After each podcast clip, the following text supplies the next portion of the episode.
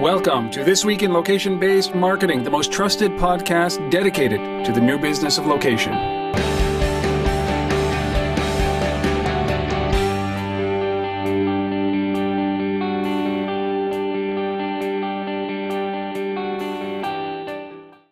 It is time for This Week in Location Based Marketing. This is episode number 166. We're doing this live late at night, Grammy night, that is, January 26, 2014. My name is Rob Woodbridge from Untether.tv, located in Ottawa, Ontario, Canada, home of your Ottawa Senators. And with me, as always, Asif Khan from the Location Based Marketing Association uh, in Toronto, and it is cold. yes, Um, it is cold. But yes, no Ottawa Senators here. No, I can imagine. No, they're back to their winning ways, which is terrible. You know what today is? Uh, I got to tell you, we got to celebrate this because it's it is actually about heat and warmth and love. Man, can I tell you what happened today? Yeah, go for it, Rob. What- Today is day one of the new Bruce Springsteen and the E Ah. Street Band tour.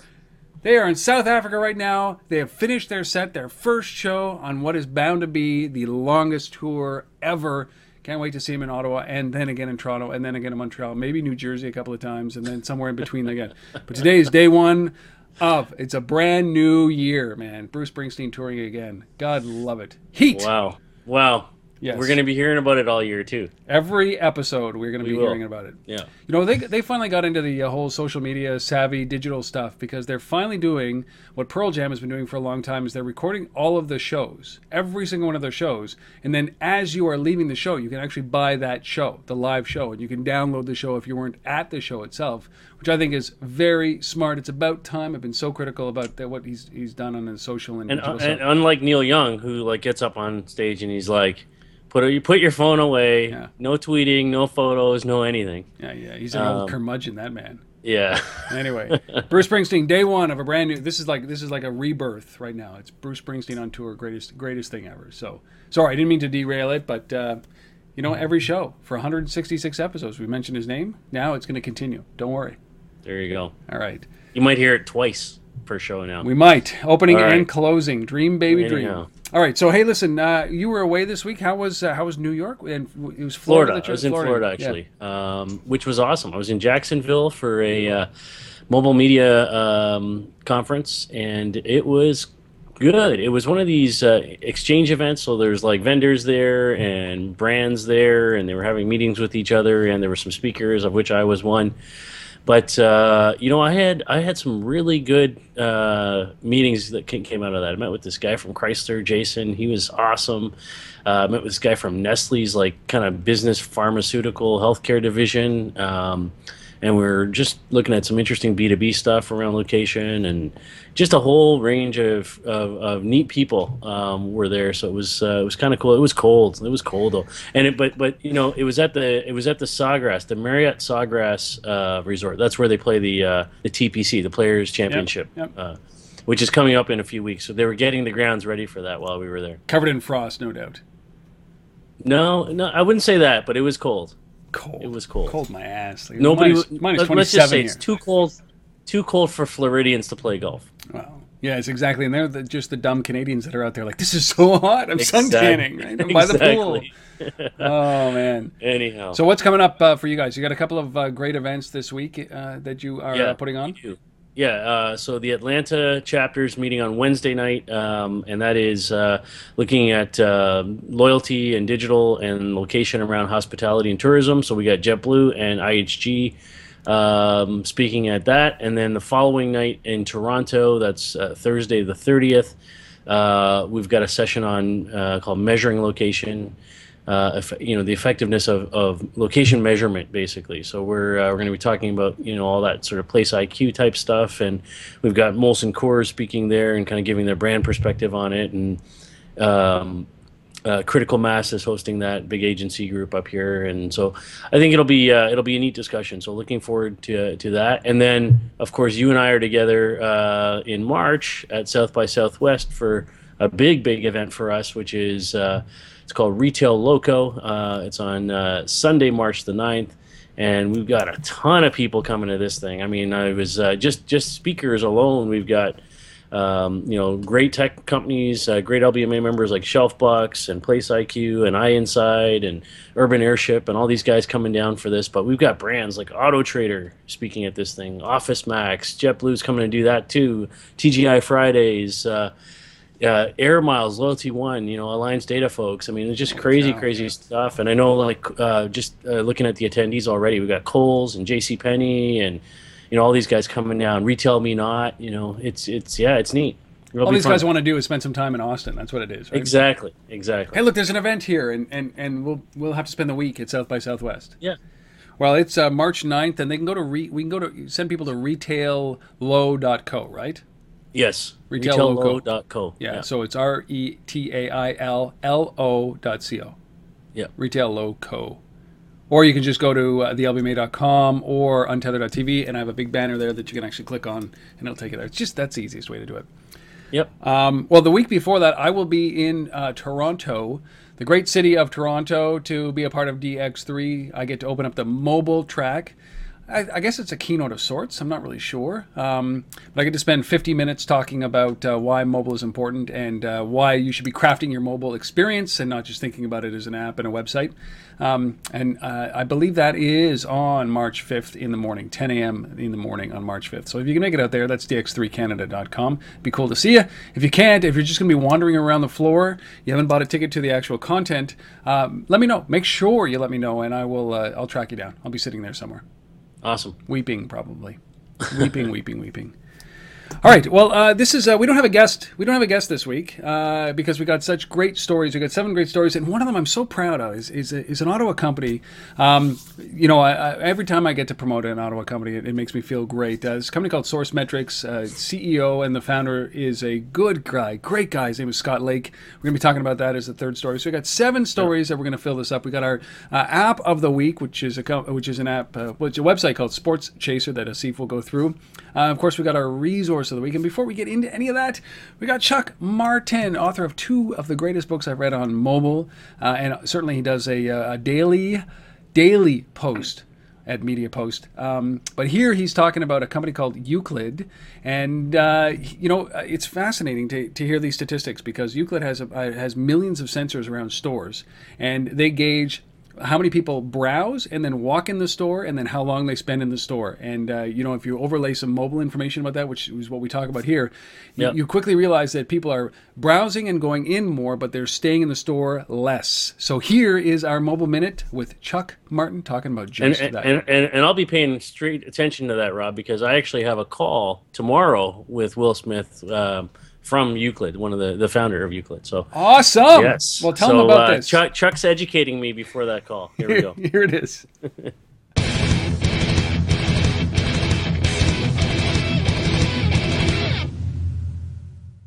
Welcome back to another Mobile Minute. Well, it seems like more people are adopting the Rob Woodbridge way of shopping. That is to leave the store as fast as I get in. Is this true? well, you're not alone, Rob. Uh, foot traffic going by stores in November actually increased 20% from the same time last month, according to some research from a company called Euclid. And last month, traffic actually decreased 4% from a year ago. So uh, the difference is the number of shoppers who enter a store as a percentage of that foot traffic increased 2% from the same time a year ago. So people are, they're going by a store and they're actually going in and they've got uh, this this outfit euclid has they've got uh, millions of, of sensors 25 million shopping sessions they measured. And they've got uh, sensors basically in 700 shopping centers and malls throughout the us so it's it's it's really good data. And we're starting to actually see how people are going by stores how they're going in and what they're actually doing. Chuck does time in store uh, does it is it better than dollars in pocket for the actual retailers well, the the the shopping duration, which is what they call it, it's the mean time from the they enter a store till they exit. It was 22 minutes in November, which is a minute shorter than a year ago. So people are they're doing a lot more research by their mobile device, whether phone or tablet, and that gives them much more information before they go in to make the buy. That is our mobile minute with Chuck Martin. I do that every single day on Untethered.tv without fail. Five days a week, you can watch Chuck talk about what is going on in the retail location uh, mobile space uh, on Untethered.tv, or you can just watch one here on This Week in Location Based Marketing. We appreciate the fact that he lets us use them there, and I truly appreciate the fact that he does that with me every single day. Chuck Martin, ladies and gentlemen. There you go. All right, on with our app, pal. Yeah, so uh, the app this week, uh, web website basically and app um, called Sports Chaser, and uh, I had the privilege uh, this week of uh, chatting on the phone with uh, the one of the co-founders, um, um, and her name is Amelie. I'm gonna hold on. I gotta get I gotta get this pronunciation right. Amelie Wisniak. Okay, let me make sure I'm saying that right. Amelie Wisniak, I think is how you say it. Anyhow, um, Sports Chaser is basically a service that um, you know whatever sport you're interested in, whether it's basketball or hockey or football uh, in the U.S. You know they they're mapping all the sports bars everywhere in the U.S. and basically telling you where like-minded fans hang out, and and, and you know so you so you can go there and you can know that you know if you're a Brazilian fan of the Brazilian football soccer team, Careful you know, the way you word is where, that, though this is where other other Brazilians, uh, Brazilian fans hang out. Um, and it, this is not a new concept. You know, and I talked to Emily about this. I said, you know, like obviously Nike, Nike did this uh, this thing, exact same thing around the last World Cup. Uh, in New York, just focused on New York sports bars, and when you went and checked in on Foursquare or Facebook, you'll remember you could say, "Hey, I'm a fan of you know the German team," and you know, if you, when you went to their website, you would see the sort of uh, affiliations, you know, by a flag being placed on top of the sports bar, changing, you know, based on the density of, you know, number of fans in that particular bar that said that they were supporting that particular team. What I like about this is this is not, you know, sort of a one-off thing just around the World Cup. Uh, it's national it's all sports and it's all the time. So you know, there's you know, you know, I think this is just taking that sort of concept that we that I was alluding to before and kind of really blowing it out and giving you know something that's persistent and and you know sort of applicable to to all sports and and everybody's interest in in that sense. No, I wonder uh, if I went to Toronto, would I find a, a, a pocket of Ottawa Senators fans? I think you would. Really? really? I think you would. Yeah. Well, that's interesting because I know that I if think that's came, the key to this, right?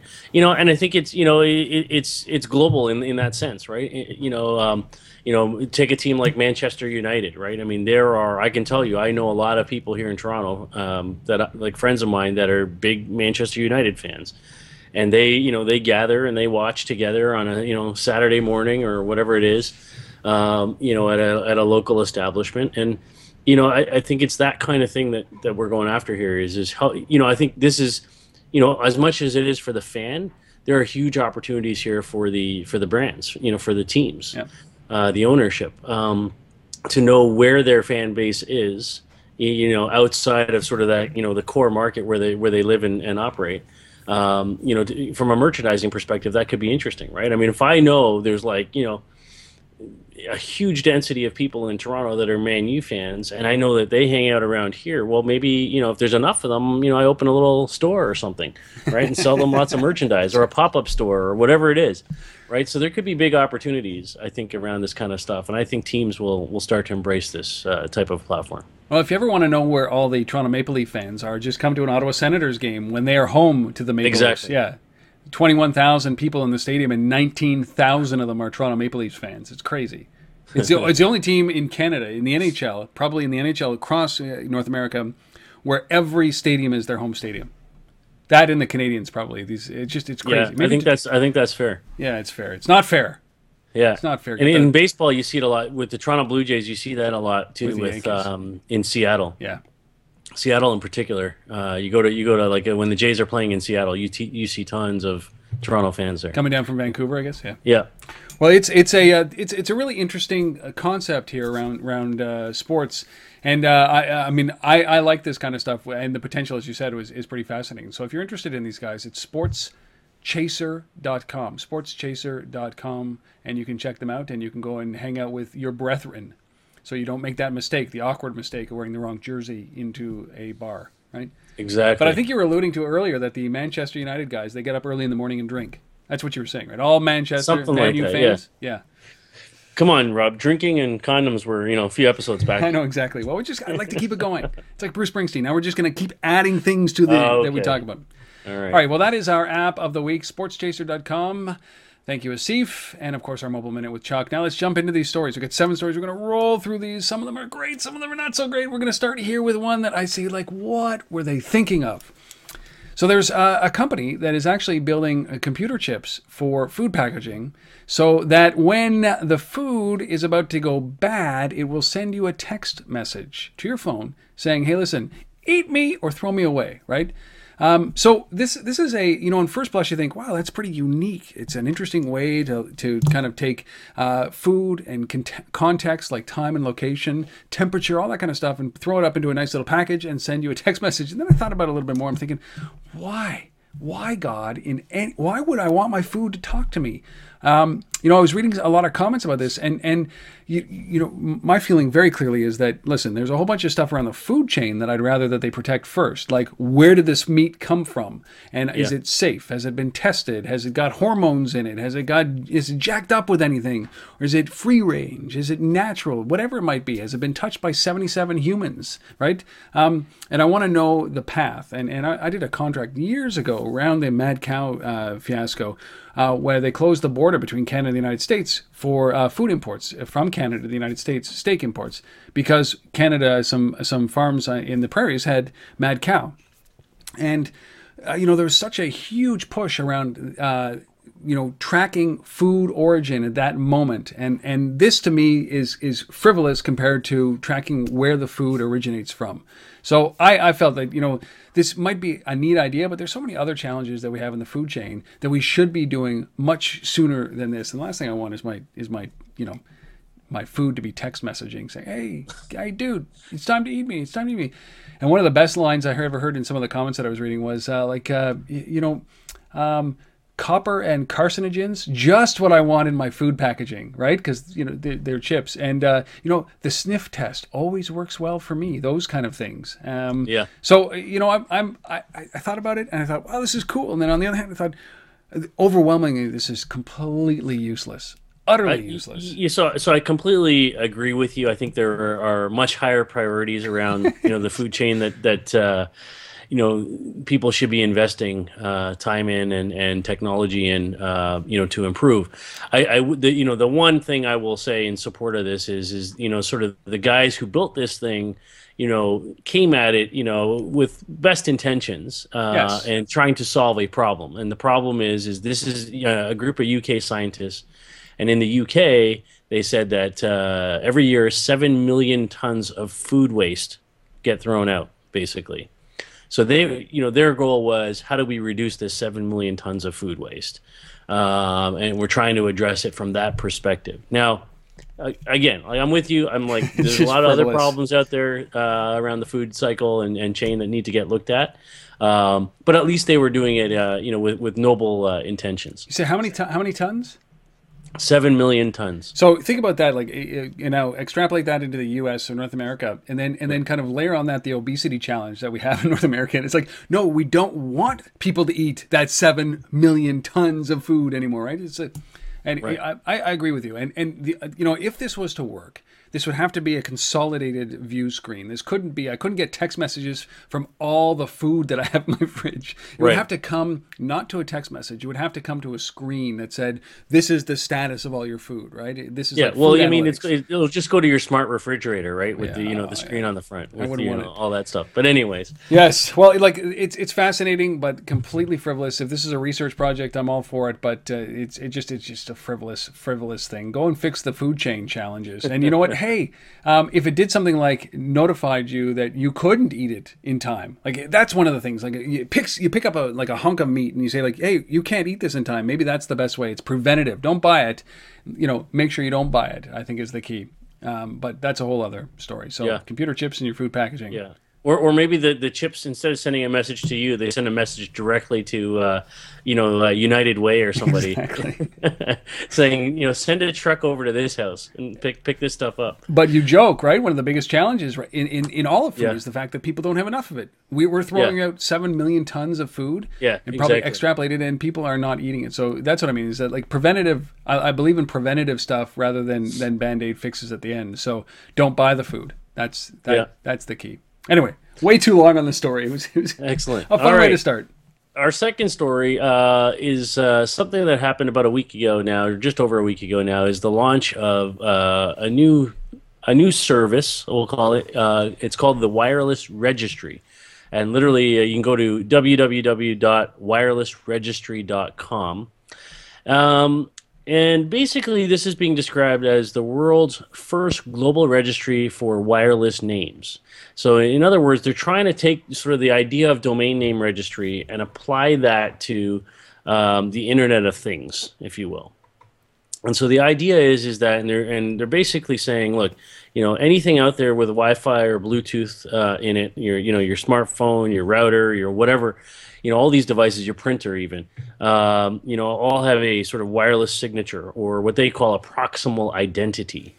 Uh, and the idea is is that they want you to register, um, you know, these uh, these proximal identities with with this global registry system, so that we can track, you know, these objects and then uh, or these things, if you will, um, and, and then uh, you know those things can move with you, so to speak. Um, it doesn't, um, it, you know, they, they- they're the, these proximal identities basically you know are, are stored and, and, and, and, match and then you can create relationships between other proximal identities and these things it's a very complex thing to So understand complex. and i'm i'm, I'm totally um, messing it up here right It's so complex. Like you know, it is complex, but but it, you know the notion of this is interesting. And so so let me go go back to what I think we're trying to achieve here, and, and I think that you know the language is a bit much for me. The proximal identities and all of that, you know, I think are a bit are a bit much. Yes. But the the value of this, I think, is very very strong in the sense that you know we we at the LBMA we talked four years ago, right, about the idea that you know there there's an emerging problem for place you know place name you know um, activity and registration in the sense that if you're you know if you own a restaurant you know you got to have that restaurant listed in Foursquare and Yelp and all these different places right? And so what they're saying is is that instead of you having to go and manage these things you know if your restaurant has Wi-Fi you know, has a router, you know, associated with it, which has an SSID, register that as the location of the place, okay, with, in, in their system. And so, and then it's tracked against other things. So, you know, the it, it, it, it's more accurate, so to speak, than a latitude and longitude, mm-hmm. right? Mm-hmm. And, and and you know, from the data perspective, we can match that up against other, you know, things with identities, right? So you can get more finite, uh, and and you can get more uh, secure, I guess, in in the uh, in the storage of that data and what it means in terms of how it intersects with other things that have location identities. Yeah, I I did. I went on and I registered my name, and uh, I'm not even sure what the hell to do with it now. I don't know how to see it. I don't know what to do with it. I I, I mean, this the language and and uh, maybe this is valuable, but but I have no idea, Steve, because the the the explanations and the instructions are pathetic. I'm sorry, but if you want to launch something like this, you have to walk people through with a reason about why they want to do it, and this is not it. This is what they say. This new registry allows anyone to take control of their proximal identities and create and use new services and applications to engage with their proximal surroundings in ways never before possible. I'm like, what does that mean? And then, so I went through the registration process, and and you know what? If these guys are listening, you know, do me a favor. Is that I went through, I registered, I got an email that says back and said, you know, you have to click to confirm to, uh, you know, the double opt-in email, and I did, and then they sent it back and said, welcome. right, that was it. Like, what am I supposed to do now? What? How do I find out Yeah. what? What? Like, so if this is a good idea or not, I went through the whole process just because I do that for this show. Uh, and I have no clue what I'm supposed to do next, or no clue why I would even give these guys five dollars in a year. So they have one year to get this right from the time that I've done this, and I am a very patient man when it comes to these Yep. things. And I, so So, so he, here's where I think it's going, Rob, and, and I, I agree. I think the language is Wow. cumbersome. Uh, it's difficult to understand. But think about this: you know, you register the Wi-Fi SSID of your restaurant. Yes. Okay. Individuals register their smartphones, mm-hmm. which have a Wi-Fi SSID signal baked into them. And what they're arguing here is is that, you know, from a restaurant owner perspective, let's say, I'm just picking that as one example. You're able to look at people coming near you know your router right just like you just like Yeah. you can detect with foursquare and other things nearby people you know or you know in, in that sense and so we're matching these things that actual have sort of named their identities if you will um, you know from a marketing perspective i think that has power similarly i think you know brands av- you know advertising people could take advantage of this potentially and and, and view them as uh, you know ways to engage groups of people or or turn you know SSIDs into billboards or these kinds of things. So I think there's a, a potential for huge amounts of engagement once you know you have a lot of people on these things who have identified their you know their SSIDs or or claim them if you will. Um, but yeah, I mean, they got the language has to get fixed. I mean, that that's that's the bottom line here. Well, I mean, if you think about domain name registries, it was going from IP addresses to something that you could remember. Right. That's an easy value proposition. It's understandable why everybody did it, and we're not doing, uh, you know, IP addresses instead of domain names. They have to have the same language around this in order to be able to, for anybody, the average person who is just carrying this out, not somebody like me who's in the business who understands or kind of understands this. Right. Um, they have to get it so the average person gets it, and and they are so far from that, man, that, that it doesn't matter what they want to do with it. It's how they have to get there, and, and they are so far from. So it's like take a little bit of money and go and hire somebody who can actually put some language around what they're doing, because maybe this is valuable. Right now, I don't see it. I don't see it. So, how do you get there? The wireless wirelessregistry.com. Uh, just wireless registry. Wirelessregistry.com. All right. Yeah. Sorry, that was a long story. Apologies. You know, it happens every once in a while. All right. All right. On, on to uh, Ottawa. Otta- Ottawa, man, Ottawa is home of some of the greatest companies on the planet and a mediocre hockey team. Um, just mediocre these days. Uh, this is a, a company called Source Metrics. Scott Lake, if you are listening, man, congratulations. Uh, long haul, uh, as I know. Scott Lake, for those of you who don't know, uh, was one of the original co founders of Shopify way back in the day. And he left and spun out this company. Has now become Source Metrics, raised a bunch of money. Um, and now, uh, what these guys are doing, basically, Source Metrics at sourcemetrics.com, are, are in, in the simplest of terms, a commerce attribution company. They're based here in Ottawa, and, and see, the uh, CEO is Scott. And they have now been able to create a technology that allows you to match uh, or, or understand the impact of a Facebook ad or any digital ad, really, and what happens and the attribution that happens as a result of that when they walk into a store to buy something. So literally, they see an ad on Facebook, they do there's an action that resolves results from that. They take that ad into a store, and it literally translates into a sale, a dollar, whatever it might be.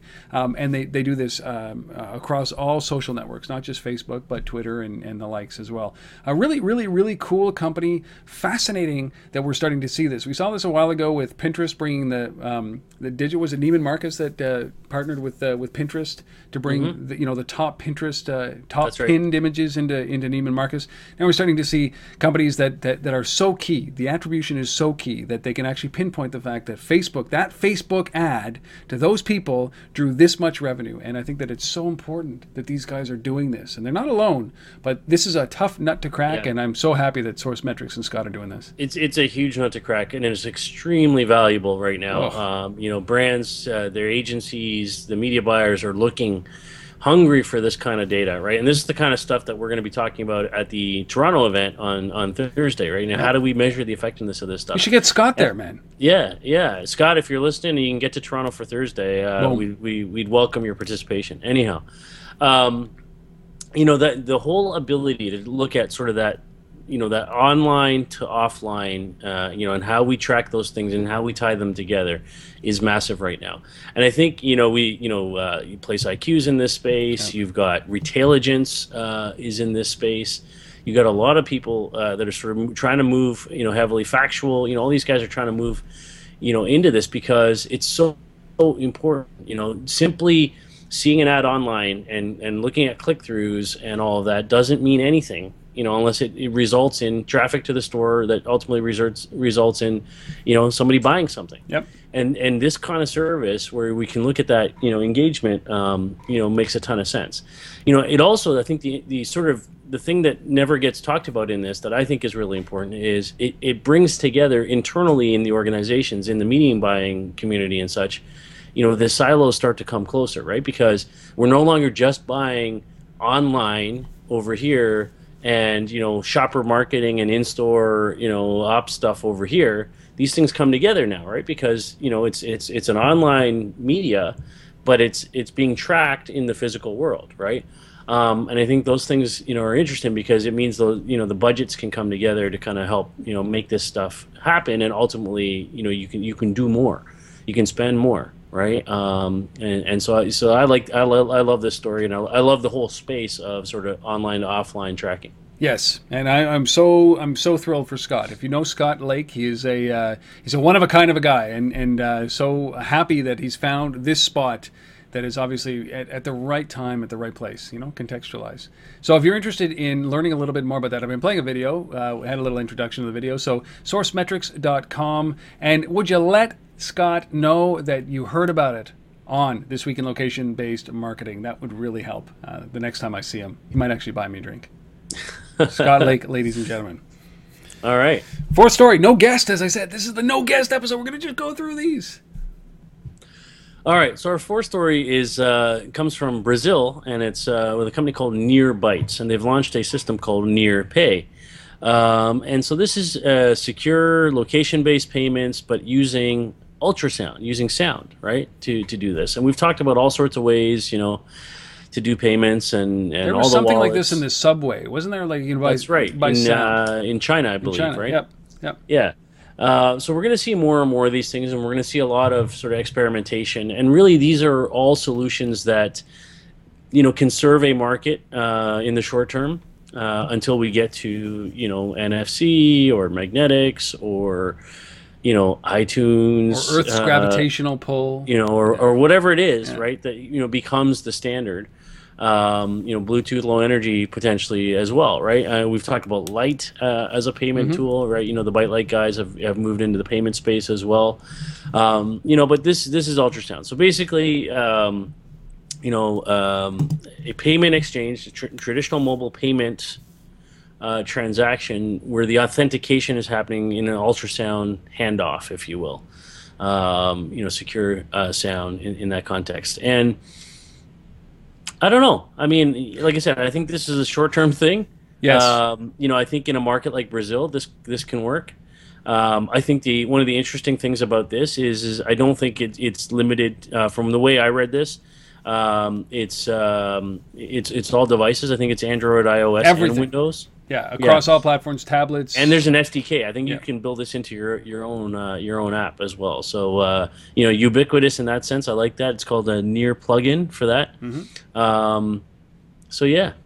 I, this is a uh, it's very interesting but very short term right this is something that's got to take off like mad or be buried as soon as everybody else gets uh, gets settled into this payment it's like everybody's getting into the payment space chuck and i talk about that all the time it's like there is just so much in the payment space. And it is the last piece of like 37 steps that you have to go through in order to get to the payment space. So um, uh, you know, I'm not very optimistic about any new entrants in the payment space, especially when we hear rumors of iTunes and Apple getting right into the middle yeah, of this and offering a wallet and and uh, you know and through iTunes and these closed loop payment systems. We always talk about this: is that why do I need ultrasound when I got a finger scan, right? So uh, fingerprint exactly. scan. So so uh, you know, I, I I I'm not very optimistic for these guys. I love that they're doing this and they're seeing an opportunity here, but I I just don't. I, I might eat my words, but I just don't see this working as an interim step between. Um, uh, between NFC or low energy Bluetooth or whatever it might be. It, there's just not enough time. There's just not enough time for them to get to mass scale. So um, I, I just not optimistic about this, and I'm tired of people coming out with new payment systems. Just like worry about. It's not about the technology anymore, guys. It's about the interface and about in, allowing us to to uh, I, I, don't know to get through the payment process as the last. Piece. Yeah, you know the only thing that I think could be interesting here uh, is you know we, we, obviously we talk a lot about connected car and the potential for Siri, and yep. if somehow you can take that sound technology uh, and use it as a authentication for payments via your your car, um, that could be interesting. And don't we already have something like that called Shazam? We do, Rob, but you know, I'm just saying, 325 or 350 million yeah. people using that. So yeah. that's a, there was just such a like you're, the odds are stacked against anybody getting into space, and I don't yes, want to. I don't you know, I agree, and you know, we do have Shazam. There is 350 million people on that, but but the reality is, is Apple and Google and these guys are going hard for yeah. the car right now. Yeah. Uh, Shazam's not necessarily. Um, and so if, if, if these guys, you know, were to have some conversations about uh, embedding some stuff and partnering, could be interesting. You never know. I, I, do like that it's it's a it's an SDK. It's open and anybody can take this, right? So yes. who knows what will come of it. Well, I, you know what they they say that it can be used, and there's interesting usage uh, uh, aside from payments. They say they're talking about electronic keys and vouchers and tickets and website right. logins. Maybe there's a business there, right? Which is a you know when you talk about quadruple authentication uh, mm-hmm. around logging into your website, um, or for credit card payments or something like that, uh, uh, up a layer, or electronic keys might even be a good way of doing yeah. it as well. Um, so a proximity detection to your home, and it emits a little uh, you know pulse of. so they say that it uses disposable codes, like like uh, encrypts sound using disposable code. So maybe there's a little pulse as you walk close to your door. It unlocks your door, right? Whatever it might be. So there you go. I, I don't think payments is their sweet spot because it's too messed up. It's too busy. Maybe they so, should go talk to Google Nest. They should. exactly. There you go. yeah. Anyhow. Well, cool story. Right. So nearbytes.com, N E A R B Y T E S.com. Go and check them out. And, uh, and there are a thousand other uses other than payments. There you go. All right, our next story, our fifth story, comes from our good friends at Banjo, which is B A N dot J O. Uh, if you're looking for them, they've released a new version, version 4.0 of their uh, of their app. Uh, you know, and um, you know, I'm always I've been a big Banjo fan for from day one. You know, I still use this service. Uh, Damien Patton, their uh, their CEO, he and I are actually doing a uh, joint session at South by Southwest this year, so I'm excited about that, and and and obviously the the new stuff, the new direction that they're going in here. So the key difference here between the the previous version and this new uh, 4.0 is the way they curate content. So it used to be in the old banjo basically you could track individual users and and, and what they were doing and, and sort of you know friends near you kind of stuff you know sort of like foursquare in that sense uh, they don't do that anymore. Now this is all about you know basically listening in, you know, or the curation of content based on an event. So you want to know what's happening at the uh, Winter Olympics, and you're not there in Sochi right now. This you can do it through Banjo. You want to know what's happening you know, you know, at the uh, South Africa, uh, watching Bruce Springsteen. Sing absolutely, Rob. I mean, Rob can be at the concert virtually via banjo right? So this is kind of what it's all about. And I love this idea. There are a few other people going after this kind of as a concept, but for me, this is strong, right? I mean, like take tonight. You know, tonight is the Grammys. Rob and I are, are, are recording this. You know, neither of us obviously can be there. You know, um, and and I guess my invitation was lost in the mail. Yeah, you know. But the idea that we can we can pull up a you know um, you know a whole column of content, if you will, that's streaming live to us with people taking photos there on site and all that coming in, in you know into one place based on the event is for me interesting and, and I think valuable. And I think brands, you know, could could benefit from this significantly. Especially think about brands who are doing sponsorship, you know, of events and, and they want to understand, you know, how their brand is being seen by others and all that kind of stuff. There's huge value here. So you know, kudos to these guys for uh, recognizing, you know, the the opportunity and, and, and, and sort of the, the use case uh, that, that that their users have been engaging with. And these guys have grown nicely. They're about six million users, I, I understand now, in terms of uh, downloads. Um, you know, and uh, with an average uh, time of about four minutes per session. So, you know, I like nice little nice little activity there. I've always liked this company. It's like the little company that could, and I think that it's uh, it has a lot to do with you know Damon's per, Damien's personality as well. And you know, I was so surprised. Uh, maybe sometime in the fall, I can't remember when it was. I was watching Good Morning America. It was Good Morning America. Um, NBC, anyways, and they had it featured there. Uh, it was during the Macy's Day Parade uh, in New York City. So they had it. They had this. Uh, they had. Yep. They were using banjo to to kind of showcase what was going on around in real time because it brings in all these feeds. And I thought that's that's really cool. I mean, I um. I, I always root for these guys. Now I don't use the app every day, um, and you know there are competitors, and we've talked to uh, Tony Longo from CoEverywhere, Yep. who I think is you know is a unique interface where you can draw a map around, uh, you know, a circle around That's where right. you're interested in. I, you know, I I um I, I do like this technology. I'm going to give uh, banjo another go and uh, and have at her, especially around a Bruce Springsteen tour. I think that's the key thing. I And around so. Canada in the Olympics, which is this is the new uniform until the Olympics is over, folks. Not even going to wash it. Wear it every single day. All right. So I don't know what I'm going to do. I'm going to be, uh, I think, for about half the Olympics, I'm going to be in uh, in Australia. So That's I'll have to figure out my, uh, you know, what I'm going to do there. You're you're ahead of us. You'll let us know how we do. Yeah, exactly. um, whatever. Oh, that's a terrible joke. Banjo, B A N dot J O version 4.0. It's all available for the two major platforms in your life, which is Android and iOS. So please go and support Damien. Go. All right, Rob. All right, our sixth story. Uh, this is um, Ricoh. I suppose that's how you say it. Ricoh. Ricoh launched something called Clickable Paper, and I, I just got to stop it right there because um, I uh, downloaded the application Clickable Paper, and you can do that through the app stores, and uh, tried to find scan something as simple as this little magazine over here, which is ubiquitous in Canada, called Canadian Business Magazine. See that roughly you're listening? That's actual paper. It's actually a magazine. I never read it, but I always subscribe to it. Right? Um, and I didn't recognize it. The idea here is that it's uh, it, it is an image recognition software that you that you take a photo of, uh, uh, you know, whatever, a cover of a book or a magazine or anything like that, and it goes out and, and finds it, scours the internet for you, and gives you a list of where you can find it. So uh, some examples that I've seen online are, you know, you scan a magazine, and then you can go to the Barnes and Noble website, or you can go to the actual website, or you can go to a video augmented uh, content. And then I thought, wow, that sounds very familiar.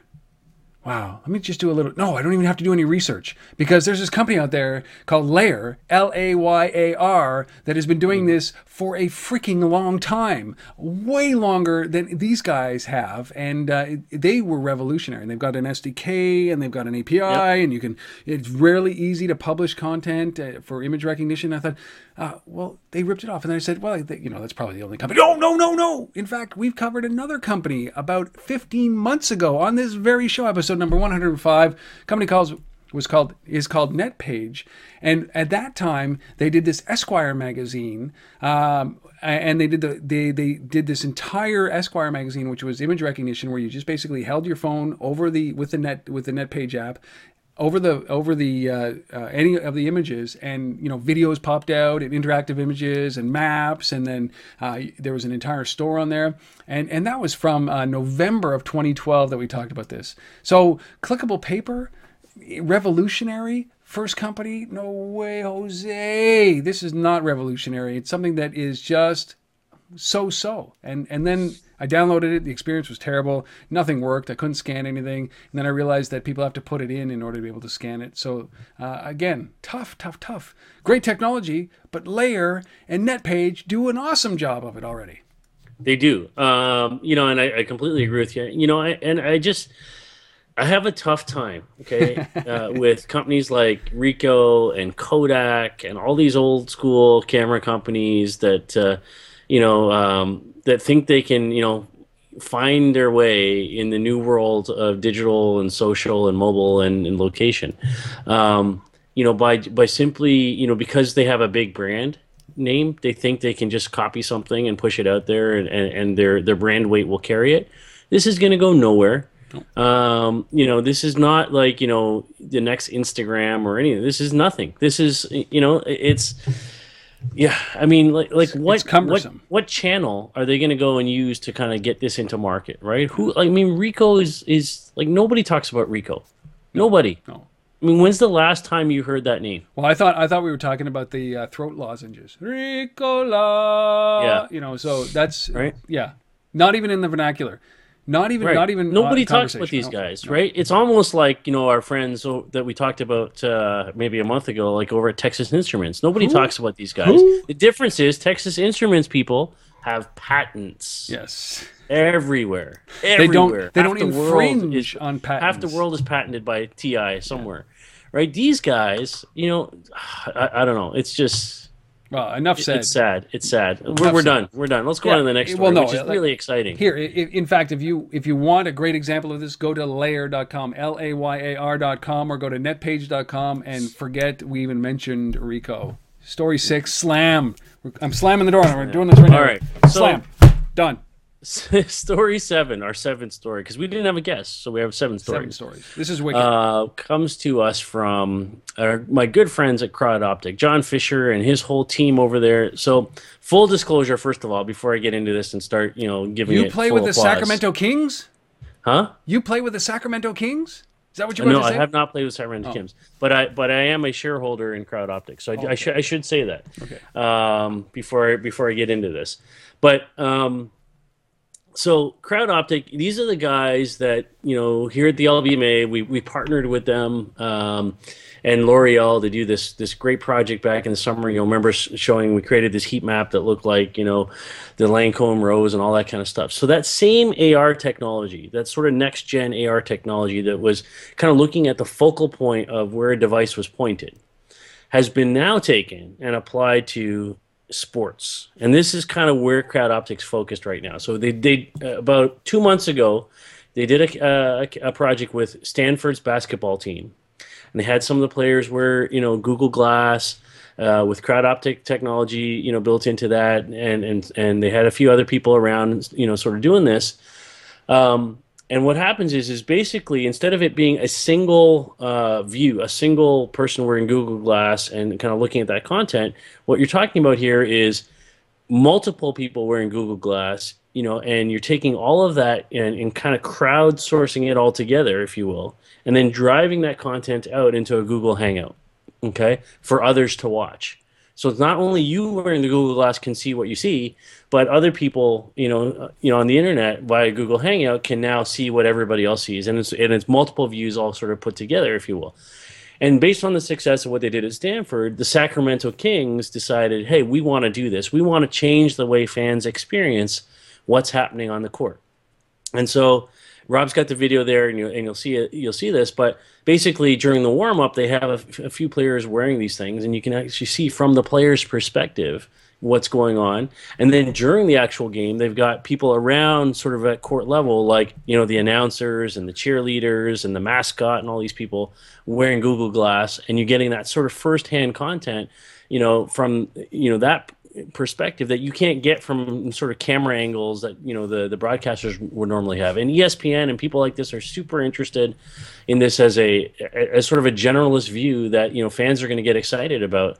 You know, a new way to sort of embrace the game. You know, in a new way to kind of have you know a different uh, level of, of kind of camera content, if you will, than you can have with any other sort of traditional camera. wicked. Am I excited Wicked. about that? I think so. Oh, you know what? I I um I, I have a hard time finding a place for Google Glass. I have a hard time with it because I'm not going to wear it. It's ridiculous, and you know what? We've talked about that so many times. Yeah. But just like I don't know if I'm slow, which probably it's true, you know, and I just don't know it. Um, but when I saw this story, it's like, hey, wait a second. It our face play game. They watch me watch from their and I freaked out. Yeah. Right. I, like if I could if I could be in the game, and I'm not a super uber fan, right? But if I could be that the, the best things, uh, you know, the best sports shows I've ever seen are the behind the scenes one, like the Yan or not the Yankees, the uh, the Maple Leafs, uh, Detroit Red Red Wings, right? They, they did leading up to this uh, this outdoor Yeah. game and uh, so I love that stuff way more. And if I could, if I could get a, a vantage point, if I could choose the player that's on the court, on the field, on the ice, that I want to see the game through their eyes, just by picking on a device, I'd be in, like in the stands. I could like, I Yeah. want to see Sidney Crosby right here doing this, right? Because he's got the glass on. That would be that is the ultimate in immersive sporting entertainment. It would be the greatest thing ever. Like, can you imagine standing there, like eh, with Google Glass, um, and tapping into Derek Jeter as he's at the plate in Yankee Stadium, Oh, I know. and, and he's You looking. know, or, or be- better yet, Rob. Oh. I mean, I mean that that- would be unbelievable. But think about like even like you know the umpires, right? Like like like the base umpires, like those those guys who are making the call split second on, you know, is the guy safe on stealing the base or not? At uh, you know at second, Wicked. and then you can actually see what the umpire saw or didn't see. Right, Just wicked. um, you know, before you start getting all mad that he made the wrong call, right? Like all that kind of stuff, like is, is is you know, for me, like there's huge implications to this. So I love this, you know, and the Sacramento Kings, you know, full credit to these guys. I mean, you know, they're, they're the first to do this, uh, and and they're the first to do so many things. Like they, they accept Bitcoin. yeah, it's crazy. Okay, like it's insane. I mean, these guys are just like they're they're willing to take risks. They're willing to Yeah, they the know they know that their fans are drug dealers. Is that what that means? Maybe. Who knows? It's like, it's like a little cash or Bitcoin. I, I am fascinated by this. I know it won't happen for a long time, but I, I there will be a day where there will be a device on every single pro athlete that is playing tennis matches, golfers, football players, hockey players, baseball players. It doesn't matter. And the guys at Willow Tree Apps, we met. We, I mean, did an interview Yes. with uh, with Blake, and we saw them uh, down in Washington. And uh, but they did something with the Brooklyn Nets and and uh, the Barclays Center, and it's a very connected space. And they have instead of you know the traditional six camera angles on the television, they have ten when you're in the stadium. And can you imagine the value that you would create by just doing that? Uh, by just adding these little cameras, even if it's the refs and the announcers for now and the cheerleaders, but at some point it's going to be every player, and that is going to be the greatest, most amazing, amazing sports experience. I can't like I cannot wait. Yeah. No, I can't wait either. I think I think it's And then it's, gonna be like awesome. you get, they'll have a little headphone where you can you know you, you can you know send them messages. It's like hey, like A Rod, you bomb. You know that would be the greatest thing, right? anyway, one step at a time. All right. Sacramento Kings, wicked awesome, wicked amazing, amazing, amazing. All right, so those are uh, seven stories and our mobile minute, and of course our resource of the week, which is Sports Chaser. Last thing to do before we get done and get back to the Grammys. We have A little a fun resource this week. Yeah, it's really fun. It's Um, quick, you know, which so, is great. So no no new research studies, no new case studies. We have uh, a, a nice little what can I call this? A comic. Comic. A comic. best way to put it. a comic put together by a group called ReferralCandy, and it's called How Smart, Context Aware, and Location Sensitive Marketing Could Look Like. Um, and I don't even know how to describe this. Like, it just kind of goes through this little flow. Um, you, you just got to see it, right? So, uh, we'll have this up on the LBMA website under the research uh, page. Uh, Rob will have the link up on the uh, the Untether site. So just go find this thing on one of those two sites and just take a look at this. It's just fun, um, you know, a fun perspective on you know what location sharing might be all about. Yeah, Ter- terrifying if it actually happens that way. Yes. Yeah, And this is the abuse of the hashtag, right? And, and so, yeah, yeah. anyways, if you're watching this video, you uh, will have seen this, and that's another reason to watch this every once in a while, not just because it's a Asif and I, and you get to see our faces and our, you know, our animated faces, but you get to see these uh, graphics. If not, go to the lbma.com forward slash research or go to untether.tv. This is episode 166, and you will find a link to it there. You can probably download it also. Very cool. Yes. How smart, Awesome. context-aware, and location-sensitive marketing could look like. All right, that is that is the episode 166 done. Um, big events this week in Atlanta and Toronto for the LBMA. If you are in either of those cities or traveling to either of those cities, please go out and support the LBMA and go to, to go uh, to one of the events. And of course, you can go to Retaillo.co. That's retaillo.co to register for the event at South by Southwest. And if you go to dx3canada.com, if you're going to be in Toronto on March 5th, I'd love to see you. Come on out and heckle me from the audience. It would be the greatest thing ever. Please heckle me. Interrupt me all you want. Ask as many questions as you want. That's what I'm there for. So uh, those are the key events. Anything else to say, Asif? I'm good. I'm, you know, I, some interesting stories this week, uh, and as they always are, really. And uh, you know, excited about our events this week. So yeah, please come out uh, and support. And by the way, there's a full list of events on the LBMA site. There's lots of stuff going on in Europe. If you're listening to this in Europe, uh, Mobile World Congress is coming up um, in in Barcelona, and uh, Dan Hodges from the LBMA's New York chapter will be speaking there on our behalf. So go out and and, and check that out. Um, you know, there's events in in, in Germany um, happening in the next uh, few weeks as well. So lots going on. Um, you know, plenty plenty of stuff going on, and and and lots planned for this year too. So you know, if you're not on board yet, get on board um, and you know subscribe to this thing um, in iTunes and uh, give us. Don't forget that five star rating. We don't ever forget those ratings. All right. Yeah. Well, once you've done that, we will be back next week for episode number 167. Please do join us. And until then, Asif, safe travels, and we'll see you guys next week. Later. Cheers. Springsteen. He gets the last word.